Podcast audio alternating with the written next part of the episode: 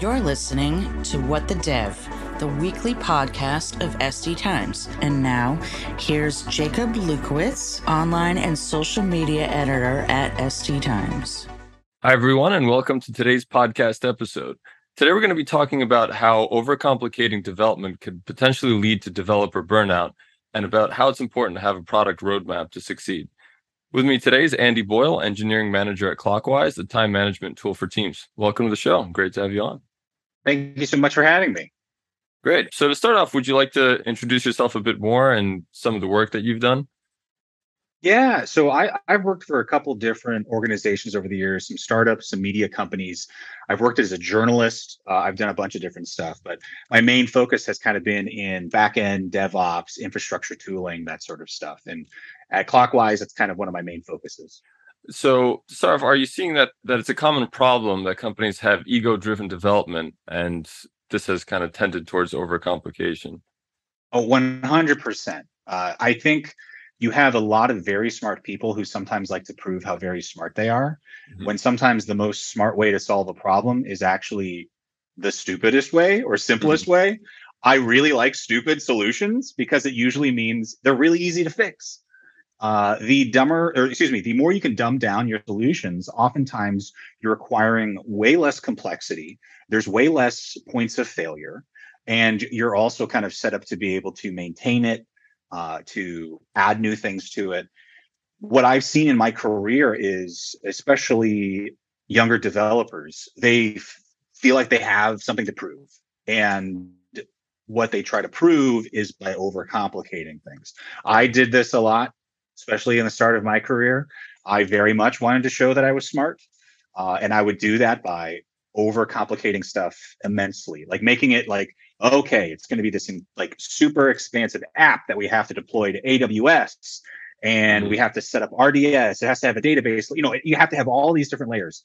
When actually, if you just made a simple Lambda function that runs in Python that just does one thing, it solves your entire problem. Instead of building this massive level of architecture, we're now half of your job is keeping the architecture working. And I think that is something that uh, engineers learn as they get older is they don't want to spend as much time working on maintenance. Instead, you want to mm-hmm. focus on actually solving problems. And ego-driven development, as I call it, is often focused on what's the fanciest way I can solve this problem. Mm-hmm. That's often not the best uh, use of developer time, and also doesn't always solve the problem. What it sometimes does is it allows you to throw a couple new things on your resume mm-hmm. when you're going to look for a job in the future. yeah. Um, and I imagine it makes it especially difficult for new developers that are you know taking positions now that there's a high turnover rate. So are you seeing that this overcomplication is really trickling down? Yeah, I mean, if if you show up to a job and it's this incredibly overly complicated app that someone set up because they were doing that sort of ego-driven development, it's going to be really hard for you to figure out how the whole system works just to kind of mm-hmm. keep it all in your head starts to get really difficult even if even if you just have kind of like function based teams or something like that it's really hard just from the complexity standpoint to be able to understand that sort of stuff and so that's why especially when you often have more um, as developers mature and they don't want to spend as much time on the maintenance they do start to build stuff generally less from a place of ego and more from a place of how do we actually solve these problems because if i'm an engineer and if it takes me three months to be able to learn how our system works and make one change in the code, that's three months of basically wasted onboarding time, in my opinion. Uh, and it means your system's probably too overly complicated. If you can get people to be able to be pushing in commits within a week, you're probably not doing ego driven development. Now, I know that's not every company is able to do that because they might have really some level of complexity is required based off what they're doing. But you want to build this culture of you should be it should be so simple that a junior engineer can work on it that's not a bad thing like that should hopefully give like a, a, younger engineer or somebody who's less experienced with the tech stack that you're working on it gives them a sense of confidence which again helps to push yeah. against that burnout because sometimes burnout is actually just like i'm terrified that i'm going to mess up at this job because everything's overly complicated mm-hmm. So I, have seen that there's a, a, tendency for companies to use a lot more low code and no code tools. Uh, and I wonder if that's kind of a response to the overcomplication. The overuse of those tools does that have negative aspects as well? Yeah, I, I think what happens a lot of times is companies turn to these because they don't often want to invest on the development side. Or what ends up happening is you kind of have like these cookie cutter looking products Mm-hmm. you have a couple different or like you know a couple different folks who use something and they end up kind of solving the problems the exact same way but now you're locked in you're locked into this no low code solution you are now wholly dependent on this company to make sure that they never have any issues and even if you do have engineers on staff who might be able to augment some of this work it's still sometimes kind of a black box how some of that stuff works if instead your company knew how everything worked. You built your own infrastructure, your own code, all that stuff. You wouldn't be as beholden to this sort of black box. Mm-hmm. Uh, that can become a pretty sticky business uh, problem. You know, it's like the bus problem. Like you're now wholly dependent on this low code solution, and also that how they're solving problems will continue as your company grows. Yeah. And you could also get to a point where you're going to re up in a year, and they may go, hey, so we know your contract was this much. We're actually going to, you know, 10x it because you're so dependent on us. Uh, it'd be like it'd be a shame if something happened to your business. And well, now you're kind of forced to use it because you were not investing on the developer uh, side to be able to actually solve your business needs. Mm-hmm. So I think sometimes, like you kind of like you had suggested, that folks turn to this because of the complexity uh, around building uh, uh, building these kind of business solutions and in software. But I still think it's much better if you own your software, you own your future. In a lot of places, they've given up owning their software. And so they're kind of at the whims of whoever they're, you know, depending on. And that's kind of hard to scale. Mm-hmm. I see. Uh, and where would a, a, product roadmap fit into all of this? Would it help with alleviating some of these issues? Oh, totally. So product roadmaps are they're not perfect, nothing is, but what they do is they kind of give you a direction of focus. And. I've I've worked at places where, especially when you're kind of earlier in like a startup, everything's the same level of importance. Everything needs to be done immediately well we we kind of know that's not true but it feels like that there's this sense of urgency everything has to get done right now and you're often like throwing stuff at the wall and seeing what sticks the problem is after a while if you have engineers who are at like 90% the entire time they are going to get burnt out and if everything is the same level of priority in terms of it must get done right now there is like no end in sight for that engineer and they are basically seeing like i'm going to be at redlining this entire time Mm-hmm. Now, uh, I'm an I'm an athlete uh, in that like I run and lift weights. Uh, when you're an athlete, you do not do 90 95% all the time. You're in the 60 to 70%. That helps you to build the capacity to be able to occasionally have the 90% week. Mm-hmm. That is what helps you from burning out. Just like you, you might get hurt if you are always running as fast as you possibly can, you're going to get some injuries. The same thing happens with engineers. I call like we're mental athletes in that regard. We also kind of need that downtime. And what a product roadmap gives you is that kind of distance. And if you think of it, it's like a training plan. Uh, I'm getting really sports metaphor here, but it is kind of like a training. No, I like it. Yeah. Uh, it what it allows you to do is it kind of it lets you know, okay, around this time, like six weeks from now, we're gonna have a busy week uh, because we're focused on getting this, this, and this done, which will allow us to do that busy week. And then we launch the new version of our product.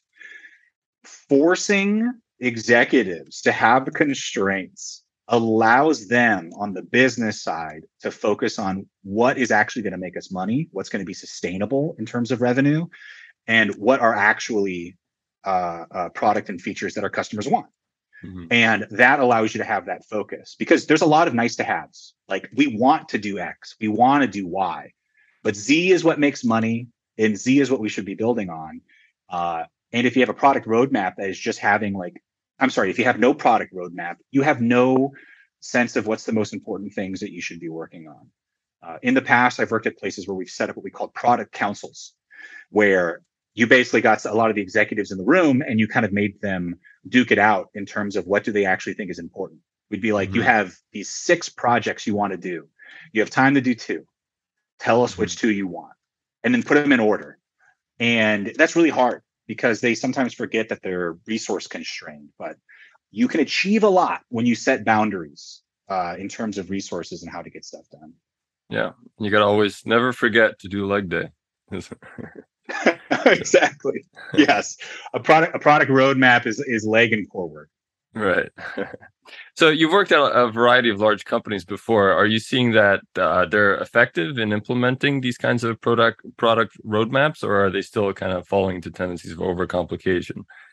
They tend to, if you do not have strong product leaders, who oftentimes need to be at like a same operational like C-suite level as uh, uh, engineering side or business side uh, that can help prevent that because I mean, if you have you know like a, a VP of engineering but no CTO, and you have a president of the company who's in charge of all business operations, and the president uh, doesn't believe in roadmaps or uh, uh, is constantly changing direction in terms of what you should be working on, it's going to be really hard for that VP of Eng to focus their side. Same thing if you have a head of product.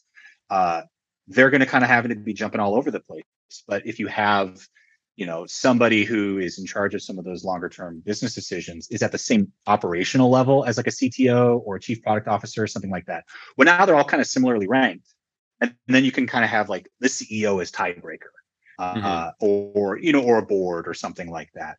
That is where it really helps uh, because sometimes you do need those hierarchical lines to kind of set some of those guidelines around decision making and then you have to stick to it. Now where some companies fail is they set like these five year roadmaps. Now, if you are an engineering firm that's trying to launch someone to the moon, a five year roadmap makes sense. If you are a software, uh, if, if you if your company builds software, going that far out, well, you're you might discover uh, a new use case of your software that it's actually customers really enjoy that you might want to pivot. Uh, so thus, you spent all this time making this roadmap. It doesn't make as much sense. Uh, so you need to at least be nimble. So you kind of have like six months where you're pretty sure. Then next, the rest of the year, some of this could change. We have a general idea of what's coming up. Mm-hmm. I think that is about like one year to 18 months out is often about as far as you can go before you're kind of in a land of unsure of what's what's happening. And so mm-hmm that that's that's the one caveat that I would throw out here is like sometimes people show up at companies or they get hired and they're like, here's my, you know, here's my three year plan. Mm-hmm. And I'm just kind of like, yo, we need to figure out what we're getting done in the next six to 12 months. Let's have the six to 12 month plan. Let's get that rock solid. And then we right. can accomplish that to prove if we're even able to do your three year plan. Yeah. Yeah, definitely. Cause you know, planning's fun, but when you know technology changes so quickly that you can't really do that for that far ahead. It does. It does. And and if you, and if you do not have these plans, like that, I think really does lead to that to the burnout that we talked about. Mm-hmm. Uh, it, it is uh, so Clockwise actually did this uh, big benchmark report based off a bunch of our data. It was like they they crunched data from like 1.5 million meetings, like 80,000 engineering teams. Mm-hmm. It's pretty cool, but they were able to see like how much time was spent in these meetings. Times meetings are a place where people go to discuss plans because you sometimes don't know what you're working on. And mm-hmm. if you have that more figured out in advance, you don't have to have as many of these meetings where you're catching up, figuring out, okay, so what are we actually going to do this week? You can instead have a much longer plan. When you show up for the meeting, you know what folks are going to be working on. Instead of talking about what should we do, you're talking yeah. about, well, how do we accomplish what we know we're going to do? Uh, and yeah, the the the the uh, our our benchmark report kind of goes into a lot of this stuff, which is uh, wildly interesting. This the large data set that just shows how folks can actually get work done. Great, yeah. Um, those are all the questions that I have, and thank you so much for your insight. Uh, is there anything else that you'd like to add as a key takeaway for our audience um, as to how to avoid com- overcomplication or what they could do with a product roadmap? What I like to start conversations off when we're trying to figure out how to solve a technical problem, I will often say, what's the silliest way to solve it? Like what's the what what is the dumbest way?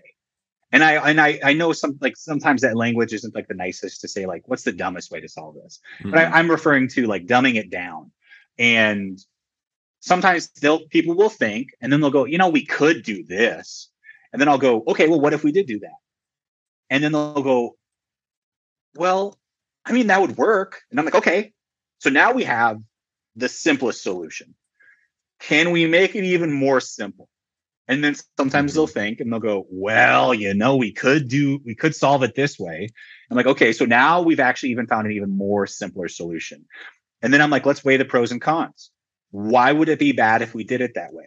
And I have sometimes been in meetings where people are like, well, it's kind of silly to solve it like that. I'm like, yeah, but does it lead to more maintenance? Does it lead to problems down the line? Is it cost prohibitive? Like, et cetera, et cetera. And if it's not, I'm like, okay, we've found our solution. It's mm-hmm. simple, mm-hmm. it's easy.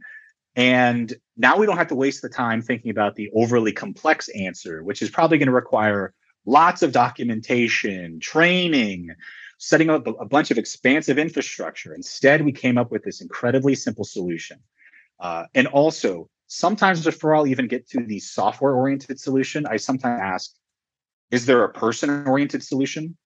Like if if we're trying to build software to solve a problem, it's like, well, is there a person or some process around how we're doing things as a company we could change that instead of having to write software, we just change how we're doing stuff.